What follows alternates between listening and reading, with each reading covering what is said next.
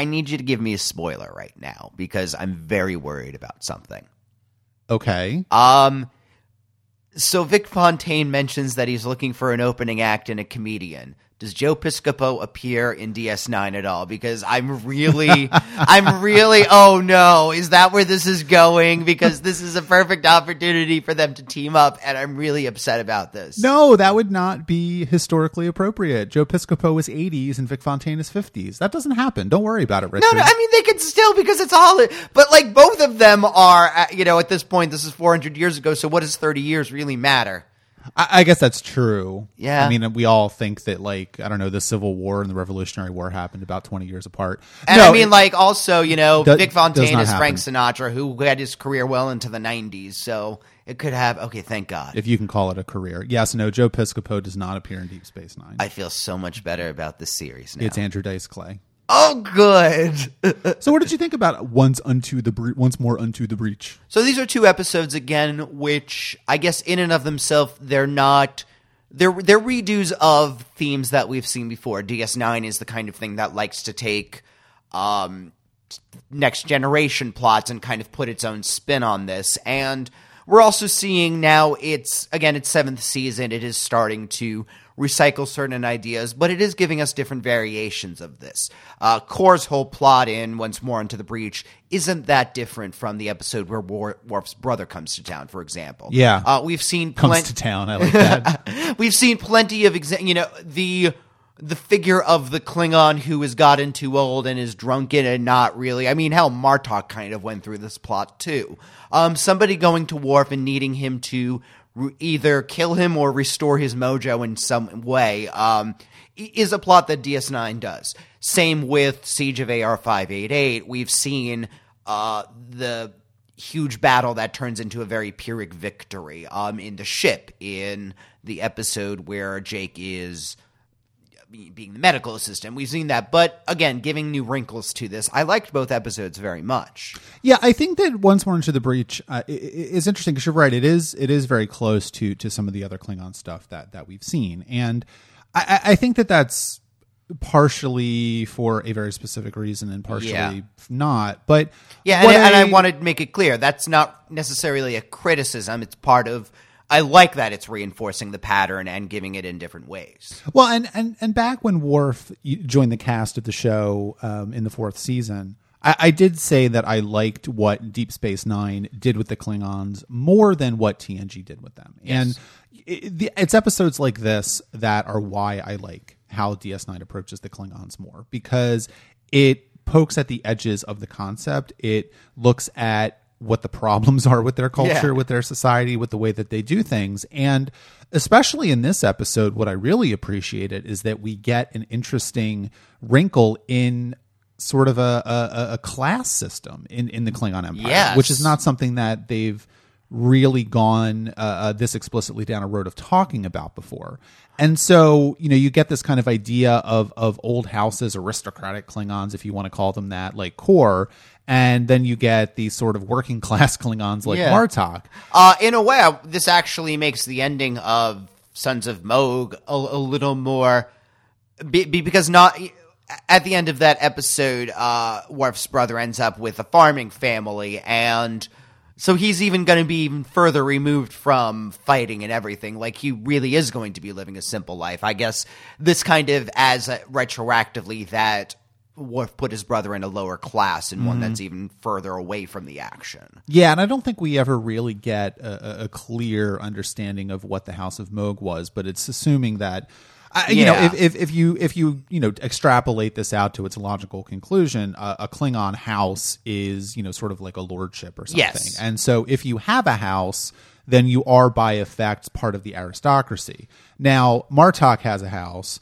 Partially, that seems to be because that's how Klingons operate, but also partially because Martok is now a general and went to the whatever yeah. academy and all that kind of stuff. So, well, you get the sense that these things do. It, it is very. It is possible it, it, it needs to be under extraordinary circumstances such as, you know, Martok distinguish him, distinguishing himself through bravery on the battlefield. Right. It, it, it does seem through, through military advances people are able to get to a higher social class establish their house as just as, as it is possible for a house to lose that position of honor.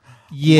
Which we've seen plenty of times. And frankly, uh, Martok may have partially married into his honor. Remember the his wife in the episode where Jadzia is working with her. She seems to have a very high opinion of her own lineage. So probably Martok's line is a very up-and-coming one that gained prestige through his marriage. And, and also, Frank, it could be that Sorella's line was perhaps going down. It w- yes. Like, why and why would someone like that agree to marry someone like Martok?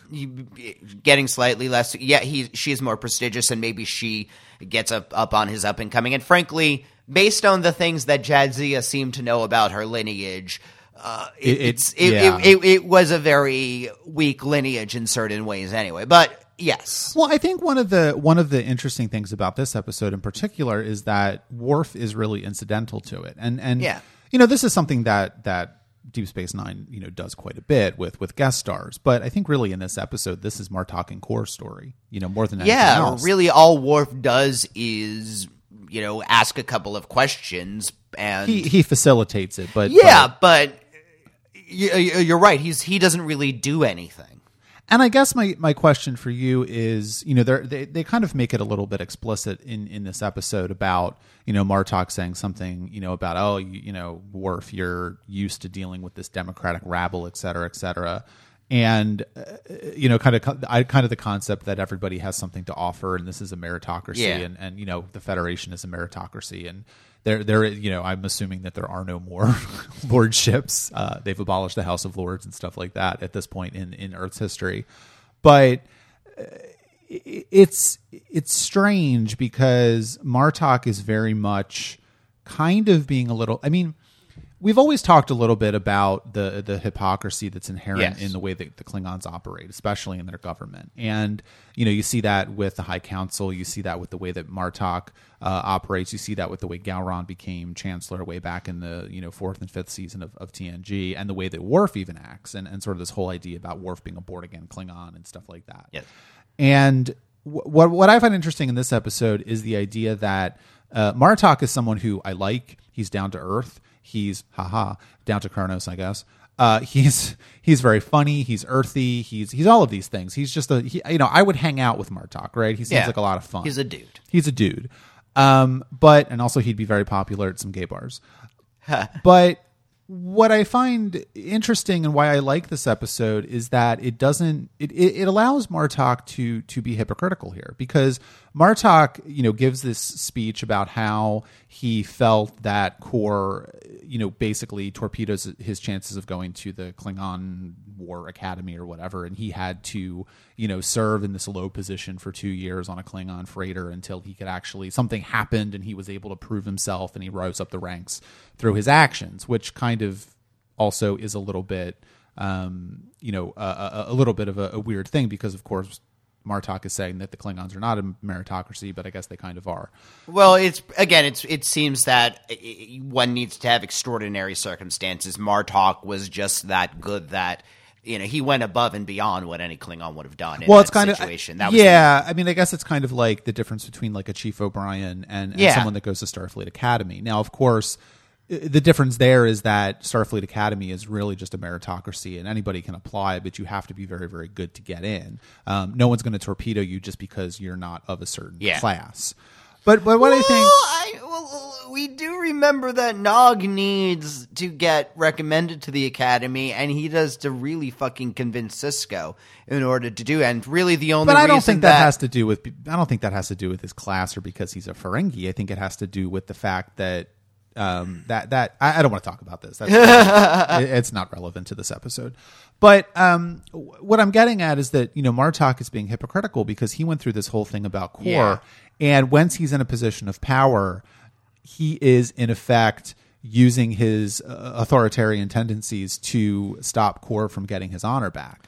And it's strange. I mean, I like the fact it, it, that the show allows these characters to be hypocritical. Well, I'm thinking about the way that he treats his aide. I mean, he's a total asshole to this guy. And it isn't until Martok basically says, oh, I would have been a, an aide for... We realize part of the reason he is such an asshole is because that's his... There is an... All, Martok knows damn well that there is an alternate version of the world in which he did not manage to extinguish him it, to distinguish himself through victory, where just as there was Mister Picard in that one episode, we have yeah. a there is a Mister Martok in a way that is just a very quiet aide to somebody like Kor who is looking down on him. Part it's very much that, and Martok feels so consumed with getting kind of his com- with uh. with Kor getting his comeuppance in a way, and Martok being the agent of that, because he feels his position is very precarious. He is the kind of person who doesn't necessarily have all the qualifications that most of the other people around him has, and so always feels inferior. Yeah, yeah. And I think that also, you know, that, that kind of tracks nicely with, with how Kor is going in this episode, because that what was yeah. the last time we saw him? It was probably, what, a couple years ago? And I don't remember exactly what episode we, we last saw Kor in, but it, it, you know, he's he's developing uh, uh, some sort of senility now, and he's got memory problems, and he's very old, and all of these kind of things, right? And and you know, Kor is an interesting character because he does really, um, I think, speak to the older version of what the Klingons were. Yeah. And in this episode, he's like a celebrity. You know, all the Klingons on the ship are like, "Oh my God, Kor's here. Oh, oh, the Dahar Master. What, what's he going to do? How's he going to go? What? Oh, he's only the third officer. What does this mean? Tell us a story about how he used to fight the Federation." You know, all these kind of things. And I like that that the show creates this sort of mythos around Kor, and and at the same time, the show is very mean spirited towards him and allows some of the characters to, yeah. you know, really make fun of him. And I think that the key, I mean, the key scene for me in this episode is uh, uh, when Martok is essentially, you know, just really, really railing into Kor and just making fun of him mercilessly well, after he's forgotten. In the cafeteria, yeah. Yeah, after he made the mistake about um, taking... What was it after he took the ship over? And- so he takes over the ship. He they, they The original plan was they're just going to do a strafing run, you know, do what they can, and get the hell out of there. So right. in the process of doing that, uh, the Martok and his next officer get... temporarily injured, and command goes to Kor. He seems to think he's back fighting the Federation, and that his orders are to do a second run. So that ends up, because he orders the second run of it, that ends up they stay longer than they need to, and some ships are destroyed. Right. I, it, it's the kind of thing where, yes, they are being extraordinarily nasty to him, but at the same time, Kor fucked them up a lot. There were yeah. a lot. There were a many, many... unnecessary casualties from this. I mean, in the next episode, we're dealing with command losing uh, losing people under them, and certainly Martok is going to have a different view as a Klingon, but he still lost a few ships that were under his command for a stupid reason. Yeah, sure. I mean, I think that there's a couple things there, though. Number one is that that's kind of a human-centric way to look at it, because I think that the Klingons would, you know, not exactly happy about the fact that they lost their ship, but they did go off and they fought in glorious no, battle, no. and they're dead, and they got honor and all that stuff, and they're going to Stova Corps, so that's fine. And and I, I don't want to, you know, it's a fine line to walk, of course, because one of the reasons why Kor does that is because he's he's developing senility. And yeah. so you can't really... There, it's it's difficult to to uh, uh, uh, be critical of Kor for that decision in the same way as if he had made an actual decision to no, do that. But, but, but but he does make the decision to hide the fact that he is having memory problems. Yeah. So that is kind of like the gray line there. No, but, it's it's he is not he is at a point where I, I think it's clear, and nobody necessarily realizes it until realizes it until that particular moment, but Kor is not capable of having command at this point. He is, frankly, un- un- unwell, especially at that moment. He is not able to be counted on in that same way. And so, again, it's a very... I think Martok is a little more complex in the cafeteria scene, because he is definitely starting it, and those, you know, the two women under him are egging him, egging him on. But he does seem to get a little upset, because he does feel at times, I think, they're going too far. Like, he's... In a way, yeah. this is... This is... something between Martok and Kor, and every yeah. anybody else is overstepping their bounds, I think. Well, and the other, I mean, well, there's a couple things there. I think, of course, number one is that Kor basically shuts it down with that, you know, horribly sad thing about the fruit of life and blah, blah, blah. So that's number yeah. one. Kor does get a good parting line and makes Martok feel bad. It is true. Martok will be that one day. Yeah, yeah, he will be. I think we all will be there if we don't, you know, get put in camps by President Trump. But um, the other thing, too, that that I think is key to this episode is the fact that nobody really knows the real Kor. And I yeah. think that's what it comes down to, is that Worf is the closest to knowing Kor, right? Because and, Jadzia knew Kor, yeah. and they, they hung out with Kor together. But Martok only views Kor as this asshole aristocratic Klingon obstacle yeah. who torpedoes his his chances of, you know, going to the academy, and had to spend two years scrubbing toilets on a freighter. And the rest of the crew of his ship sees Kor as essentially, well, the Dahar Master, Davy Crockett. Yes. So I, and, and, and and nobody knows who the real Kor is, and so that's why the no end one of the knows ep- the Kor of Kor. Yeah. That's why the end of the episode is so, you know, beautiful, because it allows Kor to show both both sides of him. It it it, it allows yeah. him to show the, you know, Davy Crockett, you know, mythology side, where he was able to fight off ten Jem'Hadar ships and get them back yeah. and all this kind of stuff.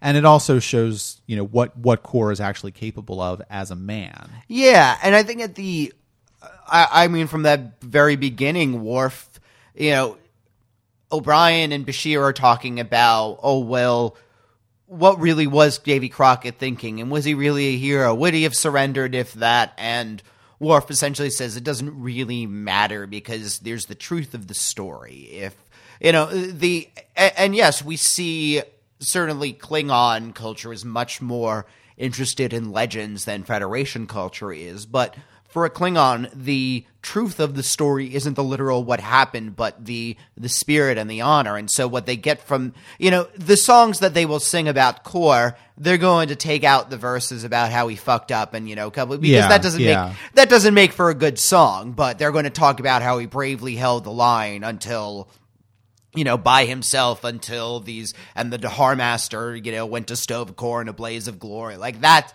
that's the importance of Kor. That's the story of Kor. That's what Kor has to teach other people. Yeah, no, yeah, absolutely. And I mean, ultimately I... it's not that. Ultimately it's not that you will be too old to be useful. It is that even, you know, at the long-lived, li- you know, the Dahar Master lived a long life of battle and conquest and, you know, died in glorious battle. That's the truth of that. Yeah, and in five hundred years, the story of Kor is going to be that he held off one hundred Jem'Hadar yeah. ships and not just ten. A you thousand. Know? Yeah, right. Well, I think that that's really right. And I, I you know, I want to go back to the, the, the Worf interpretation of the Davy Crockett story, because I think it's actually really key to understanding the episode.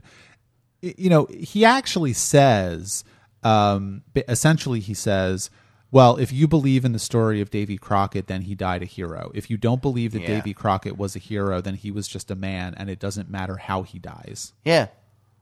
That's yeah. pretty much a summation of Klingon culture as yeah. you could ever get. And it's also a pretty good summation of what Kor's role in this yeah. episode is, you know, because again, I mean, it, it, it's a little meta, because, you know, Kor's been around since the original series. Yes. He was in Errand of Mercy. You know, we see, we've seen him for, I mean, at this point it's been over fifty years, but at this yeah. point, then it was like thirty-five years, but still. He himself is in a way a legendary character to us, especially because, he, you know, he doesn't maybe have quite the stature as Spock does for, you know, us as the audience, for example, or Sarek, but just because we've spent more time with them, right. he's on that level. He has right. that much prestige. Right. And I think the only way that they, I mean, this would have been maybe a little too on the nose, but I think that the only way they could have really gotten that across to the audience would, instead of being the story of Caleb Four, you know, be the story of, of, of, uh, uh, Organia and Errand of Mercy. Yeah. Right. And, and mention Kirk by name or something. Uh, he faced Kirk in battle and blah, you know. Um, they don't do that, because I think that they... I think that's a little too coy for the episode. Maybe. Mentioning Kirk would have been too coy? I think in a way, yeah. Like, I, I, I don't think know. Not mentioning Kirk is coy. Huh. I mean, ma- mentioning Kirk would make it explicit, not coy. I, I, I get, maybe coy isn't the right word, but just a little too... Maybe on the nose, then, is what I'm thinking of, which is the yeah. opposite of coy, isn't yes, it? yeah. Yeah. Oh, Richard wow. just learned to speak English last week. um, yeah, no, I think that that, yeah. Kapla! Well, yes and no. yes and no. I, I, I, I'm always a little, I, I, I find the franchise's reticence to even utter the name Kirk ever yeah. to be a little tiresome sometimes. You know, especially since there were multiple episodes of the of the Next Generation that featured Spock, that there was an episode that featured uh, uh, uh, uh, Scotty. You know, McCoy appeared in, in Encounter at Farpoint. Like, I, I think to some degree, not and mentioning Kirk is just kind of like, just mention his fucking name. Like, he exists. He's around. He's an outside presence on the franchise. You know, and, and you don't need to mention Kirk every single episode. You don't need to uh, name a ship after him. You know, you, all these kind of things. But it doesn't have to become like a reference game. But in an episode like this, I hmm. think it would work. The only other thing is, I guess, that they do want to have a situation that um, Kor can mistake the situation for, uh, which the episode that we, with which Errand of Mercy, it doesn't jive as well. That is true too. Yeah, and I don't know. I, I, I can definitely the references to original series and the Next Generation made sense, since that was supposed to be a. a It, it, that started from a place of it's the same thing thirty years later. Mm-hmm, um, mm-hmm. And since D S nine is coming from a very different place, I mean, they got all of the Kirk references out in, uh, in uh, More Tribbles and More Trouble. So, I don't know. Do you mean Tribbles and Trouble? Tribbles and Tribbles and Tribbles? More Tribbles, More Trouble is the animated series. You know what I mean. Did I? Tribbley, Tribbley, true. A Tribble sat on you. The Trouble with Tribbles. Wait, no, that's not right either. Um, yeah, I think so. And, uh, you know, a- a- at the end of the day, I think that, that, you know, if this is the way that they want to send Kor out, it's a good way to do it. Yes. Oh, yeah. And um, Worf doesn't have a lot to do in this episode, which I think is great because I'm getting really tired of Worf. Uh, oh, that's fine. I think we all are. We're, we're, we're, we're almost ready to be done with him. I, I'm ready to be done with it. Yeah. I, it's, it's interesting, though. I mean, I, I you know, I was getting ready to be done with the Next Generation at this point uh, when we were in those podcasts. Yeah. I'm not ready to be done with Deep Space No, Nine. I'm not either. It's, I because the show is still – and again, even though these two episodes are retreading certain themes we've seen before, they're doing it in a new in a new way, and they're doing it very well. I mean, this at this very, point in T N G, we were seeing Sub Rosa. Yeah. So – this is a very self-assured, confident show yes. that – knows what it's doing at this point, and even if it makes missteps, they're not unforgivable ones. And you know, T N G in its seventh season was getting tired. They were running out of ideas. Deep Space Nine doesn't have that problem, and yeah. I think, of course, partially that reason is because it has an ongoing storyline about a war, yeah. which we will find out in the next episode, uh, which explicitly deals with that. But yeah, I, I think that it's it's. Um, I think it's unfortunate that, that we're getting towards the end of it already. Yeah. Because I want a season eight. Well, aren't there novels? There are, and I've read most of them. Uh, so I feel like we should talk about Ezri, but I found found her found her storyline in this really boring. She had a storyline? Exactly. Um, well, so so she's talking about Kor, and you know, oh, if I could fight against uh, alongside him one last time. Quark overhears it, think he's t- thinks he's talking about Worf, and is like, no, you can't go back to Worf, and then she orders a Moscow Mule. Is that a real drink? Yes, and you serve it in a copper mug. What is it? It's vodka and lime juice, kind of, like one of those kind of things. Why are all of these aliens drink- I don't know! drinking human beverages? Again, it made sense when Curzon drank Tranya. It would have been great if uh, it, it seems like Ezri seems like somebody who has never drank before, and then and doesn't know what she likes, and so she or, she's ordering every single you know probably let's say Quark probably has has given her a gigantic list of every cocktail he can make, and she's going down the list. Printed in on order. His ears. So she's on the M's right now. Wow, she was really drinking. Oh yeah, and she's and only been on the was, station for like a month, and she's not exact. She's a, she's a small person, you know. She's gonna. Well, we'll talk more about Ezri in the next episode, but uh, yeah, I, I, I think um, I think that, that I don't really like what they're doing with Quark and Ezri, and I hope it yeah. stops. And that's really all I have to say about that. Well, at least Quark's into somebody in a way that isn't as creepy as he's usually into people. Like, he's actually kind of realized, like, okay, here's somebody who's not ready for a relationship, so we'll we'll strike up a friendship, and then until she's ready, and that way, you know, like, that, that's... Until she's ready to give me umaks? Yes. Yeah, I guess. Are we ready to talk about the Siege of A R five fifty-eight? Are we? This episode does feel like it took the ship, uh, the Jake in the hospital episode, and uh, what's the other one? It seems like it took several episodes and put them into a blender. Um, this is very um, in the pale moonlight. Uh, we're dealing with another episode that's showing the Pyrrhic costs of victory and the responsibilities of command. And every single time D S nine does one of these episodes, it's very good. What does Pyrrhic mean? Pyrrhic? I'm kidding. I know okay. what it means. No, yeah, I agree. I mean, I think that um, it's strange because apparently the Siege of A R five fifty-eight is a, another controversial episode. Really? Well, I, I can kind of see why. Um, you know, because they, they based this on a real battle, the Battle of Guadalcanal, which was, I don't okay. know that a lot about World War Two, but um, that was a key pivotal battle in, in, in the Japanese front.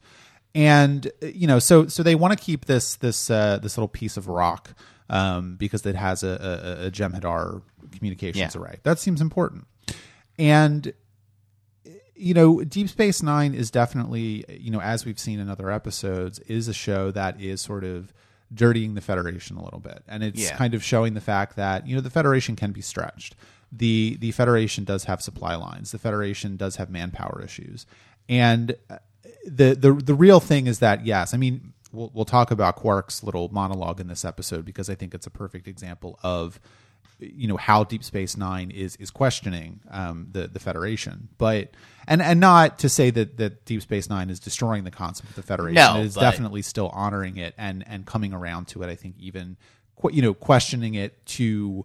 make it stronger in a way. But I would but, well, I, I would say it's a little more honest about human nature. Um, I, T N G believes that human nature is going to evolve to a point where we're going to be past all of these arguments and stuff. And while even later seasons and uh, movies like First Contact deal with that a little bit, D S nine comes from a realist perspective, which is going to say, no, human nature will be the same if it's different. And, and again, that's the point of Quark's monologue. Yes, and I, I think, well, I mean, we're we're dealing with a show that, that has really no influences from Gene Roddenberry, so that's not that surprising. Yeah, um, and we don't need to talk about Gene Roddenberry because we've talked about him a lot already in this podcast. Not this one specifically, but in the past. Although I will say they both get to the, with or without Gene Roddenberry's influence, they do get to the idea that this is important and that the Federation is good and that there are... I. D S nine in many ways may be more re- realistic, but it's not cynical and it's not a pessimistic show. Well, no, I, I, I don't think so. I mean, the the, the entire a, reason why these these troops are are you know combative and angry and pissed off and grumpy and, yeah. and in a bad mood is because they have been left on this rock for six months or whatever it is. Almost double the amount of time that regulations say that they're supposed to. They're be. running. They're running out of food. They're yeah. running out of medicine. They're running out of everything. You know, they they don't have a doctor anymore. It seems. I mean, that guy yeah. had the bandage on. That that did not look good. And um, I think that that. What this really comes down to is that, you know, and, and maybe we'll just talk about Quark's monologue because I think it's a good way to actually get into the, the, the themes of this episode. But, you know, Quark essentially says, you know, and, and I think it's a little weird that Quark is there, but you just have to kind of go yeah. with it. Um, you know, Quark essentially says, you know, take away all of their creature comforts, take away their holosuites, take away their replicators, you know, take away everything that that that makes the Federation, you know, comfortable for, for people that live in it. Yeah, and that makes Earth the utopia that it is in this. And and humans are going to be horrible, essentially. Hmm. And I don't necessarily disagree with that. I think that when you put people in situations that are like this, if you put them in very, very desperate situations, mm-hmm. you know, human nature is going to be, you know, emotion. And, and, and when you have that, you are going to get grumpy, pissed off people that are not happy. And then, a- at the same time, I think that w- what, I mean, this is not something that Deep Space Nine ever makes explicit, but my interpretation of how the Federation operates and how Starfleet operates. And you see this in a, you see this in a lot of episodes. You know, think back to like Homefront Paradise Lost. Yeah. Think back to something like The Drumhead, where individuals can have very, very bad instincts, but the Federation and Starfleet have come up with laws, regulations, you know, norms surrounding how things operate that are very, very, very strong and ingrained in their culture, mm-hmm. their society, and their government. And so it's almost like a self-correcting mechanism Now, this is directly relevant to what's going on in America, of course, because we have yeah. a president who is shitting all over our democratic norms, and we'll see how that goes. So I think that's what it really comes down to. I mean, even the, even well, that that minor, thro- you know, that little throwaway line that you could miss about how frontline troops are supposed to be rotated off every ninety days. Yeah. You know, now that's something that the Army, the American Army has, you know, in effect now. You know, you're only, I mean, I don't think it's ninety days, but there is you're not amount. supposed to be left on the front lines for two years yes. or whatever. You know, you do get rotated off because you, you know, human, the human psyche just can't yeah. handle that. I, I mean, one of the things that about this episode is they, they, their concerns about how long they're on, it's almost double the amount of time, are legitimate. If, if, if this is that important, well, these people are not going to be able to defend it that well. If it weren't for Sisko and the reinforcements he brings and the morale he brings, they would have lost this battle. If if if and he doesn't this... even really bring anybody. That's that's no, the thing I that's know. Kind of, you know, and that was a that was a a, a a deliberate decision on the part of the the, the writers of this episode yeah. that they didn't want to bring in Worf. You know, they didn't want to yeah, bring yeah, in yeah, O'Brien yeah. because these were characters that had a lot of combat experience. You know, that's why you have Nog here. That's why you have Ezri. Yeah, that's why you have Bashir and Quark. Yeah.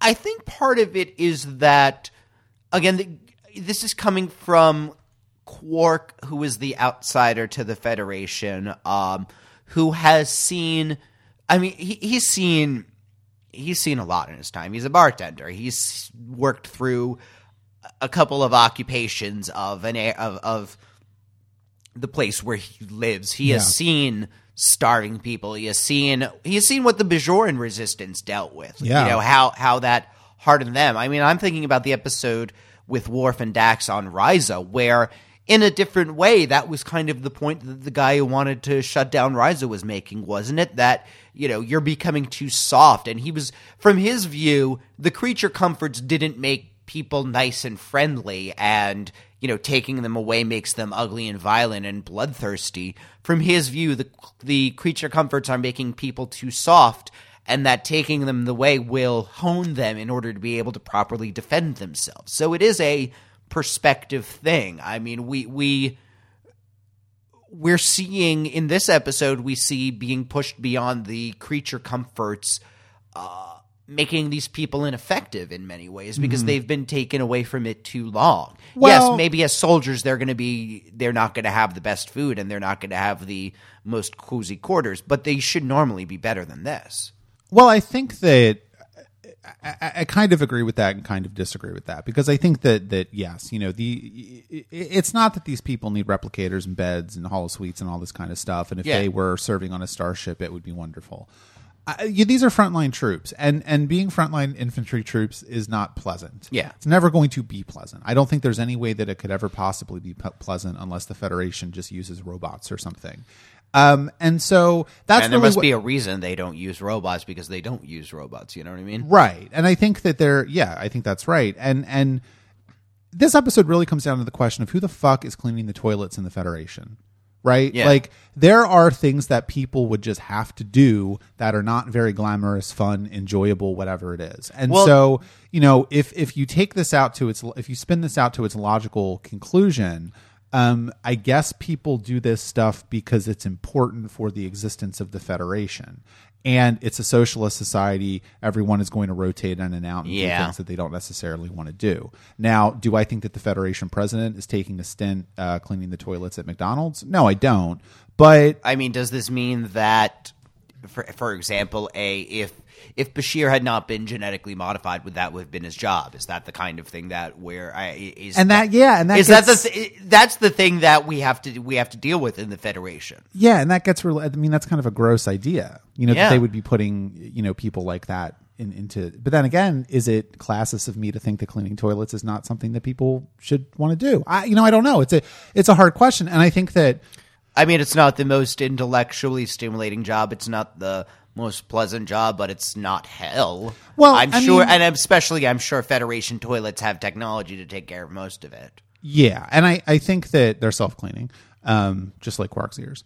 I, I think that, what it really comes down to for me, and this is getting a little bit far afield for the episode, but I think this is an episode that is, mm. you know, asking hard questions about who does the, the grunt work of the Federation and Starfleet. And the answer is people that you know, are these are very capable people. They seem very smart and intelligent. Yeah. Uh, you know, they've just been here too long. And what it really comes down to for me is that that line that Quark has, the monologue about, again, you know, the holosuites and all that stuff, is kind of the same idea that, that um, you know, a lot of socialist theory has, which basically says, you know, look, if, you know, we we have a uh, uh, crime and we have unhappy people and we have people abusing drugs and alcohol and all these things, you know, because we live in a capitalist society, which says that the only way that you can survive is, is if you sell your labor. And, you know, people that are stuck in positions of poverty, it's very difficult to to get out unless you get a leg up. And so, you know, the idea is kind of like, well, if you give people healthcare, you give people mm. uh, food, shelter, you know, all of the necessities of life, if you make them feel connected in a way and part of a society, you know, these problems uh, uh, resolve themselves to some degree. And I, I think that's really where the Federation is coming from. And I also think that these people, once they get back to the Federation, are going to be fine. Um, this is a society that will treat them well. This is yeah. not a society that, uh, you know, there's some crazy t- statistic about how many veterans are homeless. Oh, God. Uh, that's not going to happen here. You yeah. know, they're going to go back. You know, they're going to a hospital. They're going to Earth. They're going wherever they're going. They're probably not going to be on the front lines again. And if they are going to be on the front lines, it's going to be after six months or a year of mm-hmm. hanging out and holosuite time and playing tennis and whatever the hell they want to do, eating a bunch of steaks, you know? So I think that there is an element of that, which is, this is how you take care of people. And in, in, uh, uh, you know, really extraordinarily difficult circumstances like the Dominion War is turning out to be, it is really going to test the, the, conditions and norms and and you know uh, cultural uh, uh you know the cultural legacy of the Federation. Yeah, but it's still going to hold. Yeah, again, this it's just that this I don't think the Federation has dealt with anything on the level of the Dominion War, even with everything that even everything it was dealing with with Cardassia or the Klingons. That was just one empire, really. It's Federation is normally probably has enough resources where it can rotate troops out every three months. Right. They just can't. Right. They just can't do it. There's, there's, this is an existential threat to the Federation. This is probably the worst war that the Federation has ever been in. And they're going to have to grapple with that, I think, for years to come. Now, you know, it, we're talking a lot around the episode. I think that, that, you know, in, in, in a certain sense, the episode is fairly straightforward. Yeah. You know, they go to a planet, they fight off the Jem'Hadar, end of episode. But how they do it, I think, is the important thing here. And especially considering the fact that Sisko is not a ground troop no. guy. He's not a general, right? And I think that you get a little bit, uh, um, you, you get a little easygoing with that sort of thing sometimes in Star Trek about, like, you know, captains becoming generals. Yeah, yeah, like, yeah, yeah. They're not really the same skill set, but okay. Uh-huh. Um, yeah, Sisko, if anything, is able to direct ship, you know, battles, but... Well, maybe the thing to talk about is uh, uh, Nog in this episode. Yeah. Especially considering the fact that he's lost his leg. Um, and apparently is having a... I mean, the fact that he has an injury that's apparently bad enough that even Bashir doesn't think he can fully fix it. Possibly not. Yeah. Quark is very worried that Nog is becoming too human in a lot of ways. What he he's never been one who's really approved of Starfleet uh, and and of Nog's ambitions. But in this, I mean, part of his he's at, Nog seems to think this the one soldier who has the necklaces necklace of Ketracel White, for example. He thinks that's the coolest thing. For I don't know that he thinks it's cool. I think he does. He he he. Well, he sees he sees. I think he thinks it's impressive. I, I I don't know if there's necessarily a difference in this particular case, but for Nog, this guy is the most badass super soldier, and he's killed a lot of Jem'Hadar, and Quark views that as having crossed a certain line.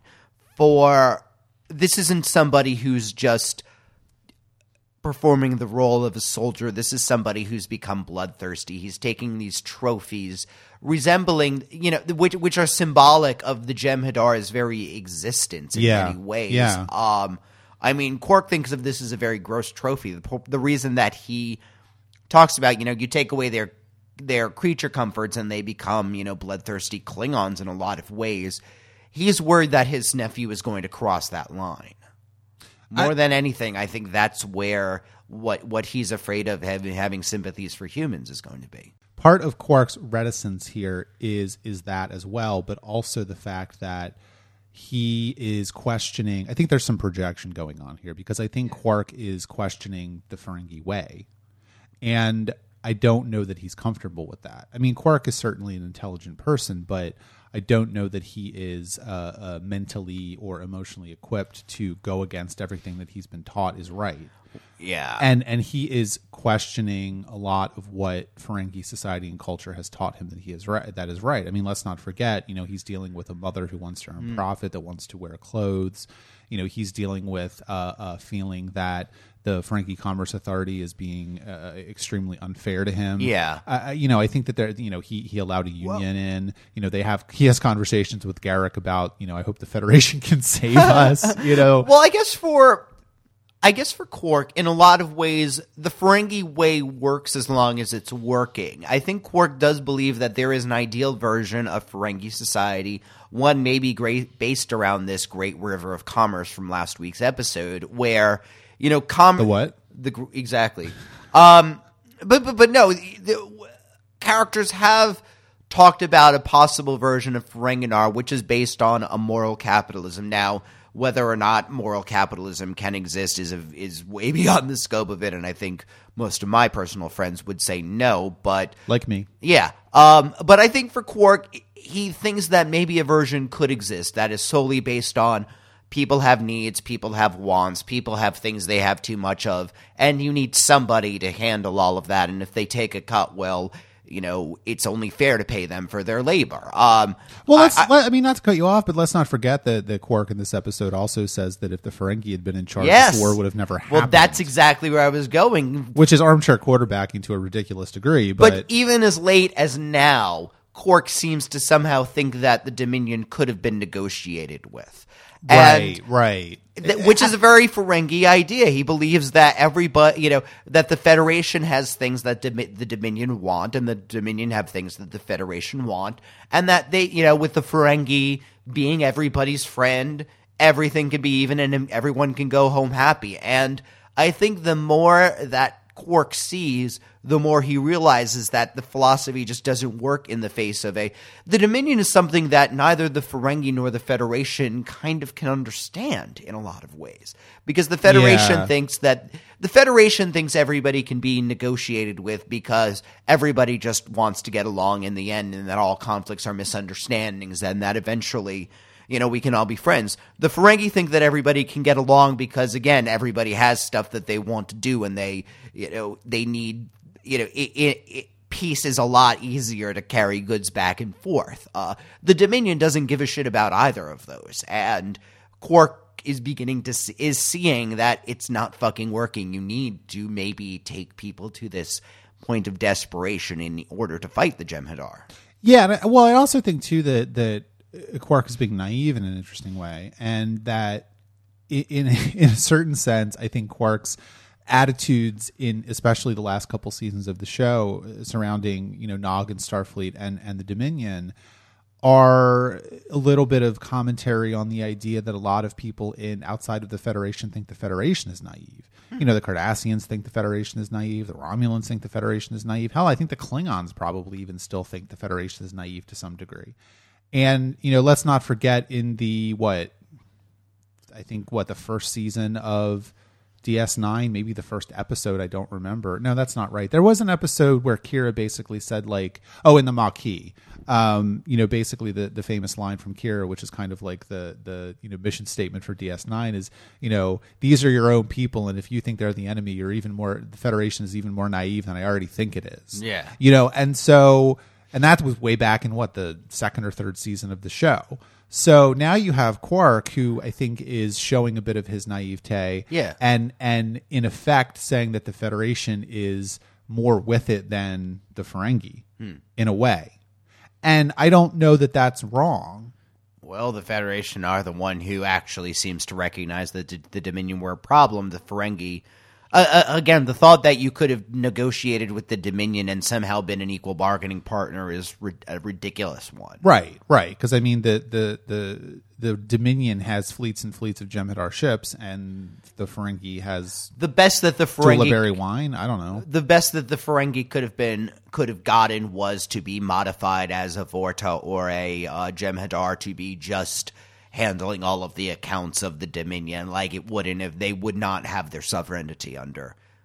Well, if there's, if there's one thing that the Dominion needs, it's more laser whips. Well, so yeah, and I think that I mean, I, I want to talk about about um, uh, Nog a little bit more because I, I do think that the episode is doing something kind of interesting with him, which is developing him into Uh, a, a real person to a degree. Yeah. You know, I mean, I think that, yes, losing his leg is bad and he's, he's trying to talk like he's trying to convince, um, you know, even, even Sisko that he's going to be fine, which is, is strange.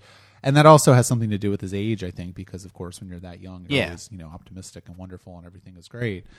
Uh, but at the same time, this is a character that, you know, and of course a lot of characters die. We haven't really talked about any of the, the guest stars, but you know, I mean, they're just, you know, they're they're they're uh, uh, uh, archetypes. That... There's hot mumbly bandage guy and right.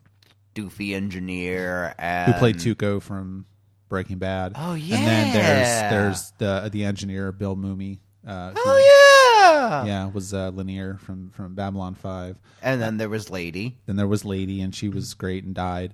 I I, I think that you know so so really those. Are I just... mean, I knew that again. This is. I knew going into this episode, this most or all of these secondary characters are going to be dead by the end.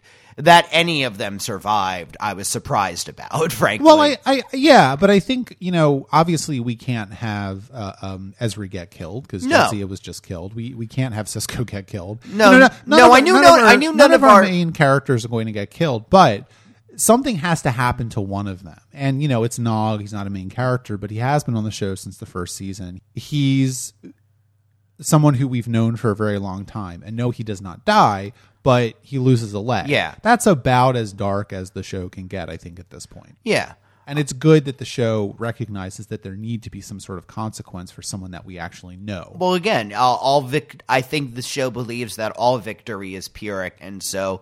everybody has to lose a little something. And I think the show is good enough in these kind of episodes. I don't know where... that it's a Pyrrhic victory, though. I mean, well, I, because they, they, they hold it. You know, they're they're not just holding this planet because they need the planet. I mean, there is something. No, they win. They win. This is something where, you know, we, we have to assume based on this that they do get whatever information that they could need. This is a, an episode like The Ship in which victory is won, but at the cost of these lives. Again, the episode ends with this finishing up the through line about the casualty reports where at the beginning, I, I mean, this is in the ship ended with Dax and Captain Sisko dealing with the fact that they won, that the, you know, Starfleet intelligence thinks the world of them because they were able to get this ship, which we see in a later episode provides to it, it, it is un, an unparalleled victory in the ship. And yet, it ends with the two of them feeling like, well, people died and, you know, people were lost and we have to remember them. And that's – it doesn't – it's not supposed to get easier. As a captain, you have to deal with the fact that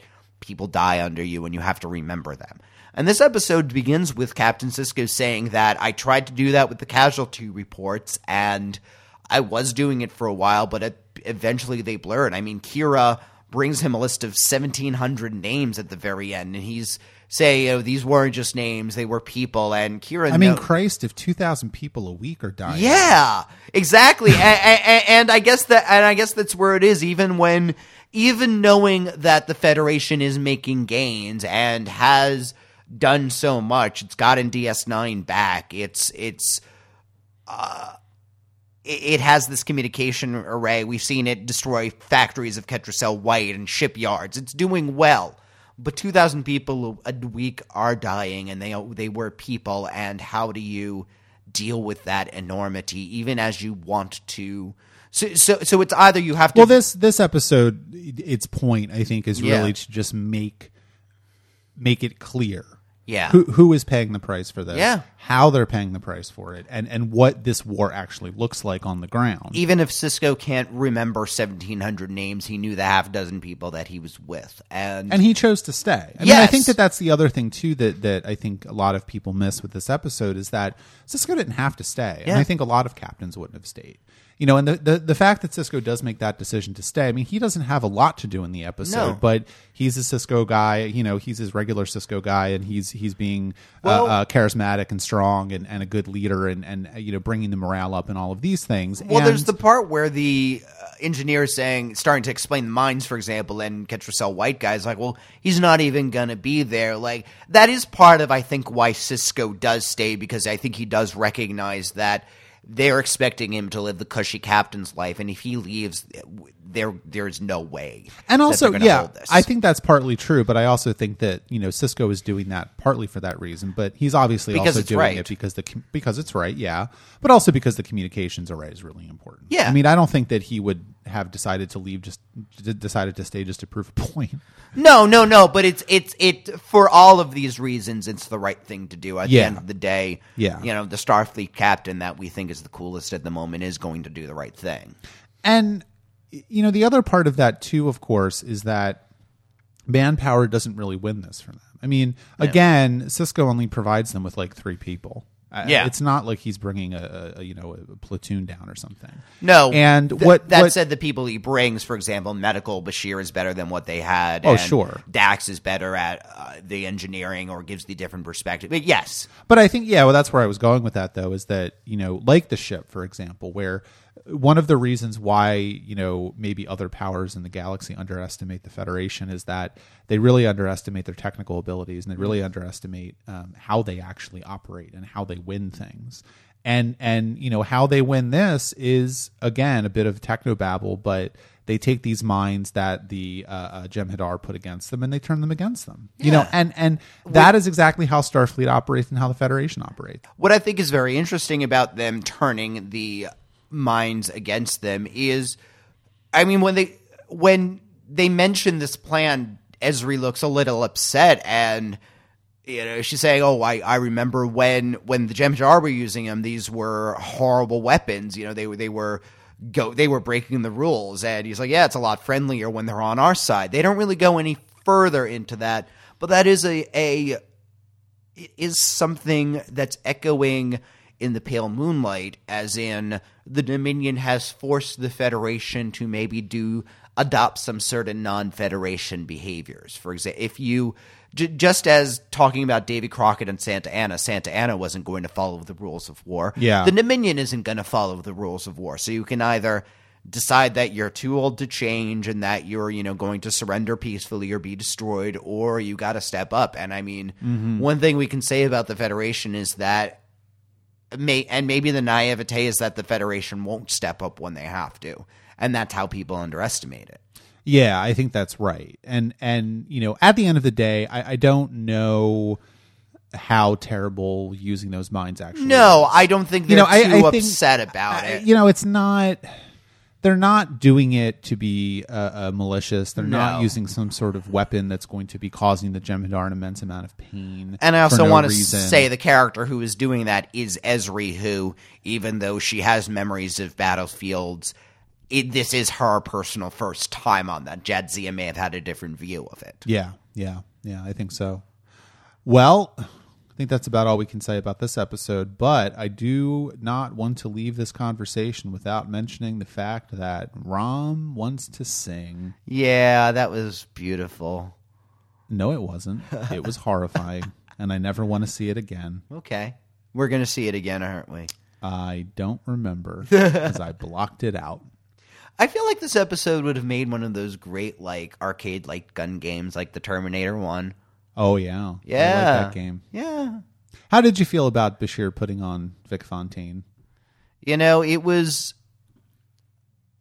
Whatever I think about Vic Fontaine, it was a very well done scene. Like, and also, it, it's it, I'll Be Seeing You, which is like, come on, guys, it's a little on the nose. No, but... no, no. They, it, it was the most dramatic... It, you knew it was done to make it, but I had actually forgotten that that's where the episode had begun, so yeah. It was a very nice, like, oh... he.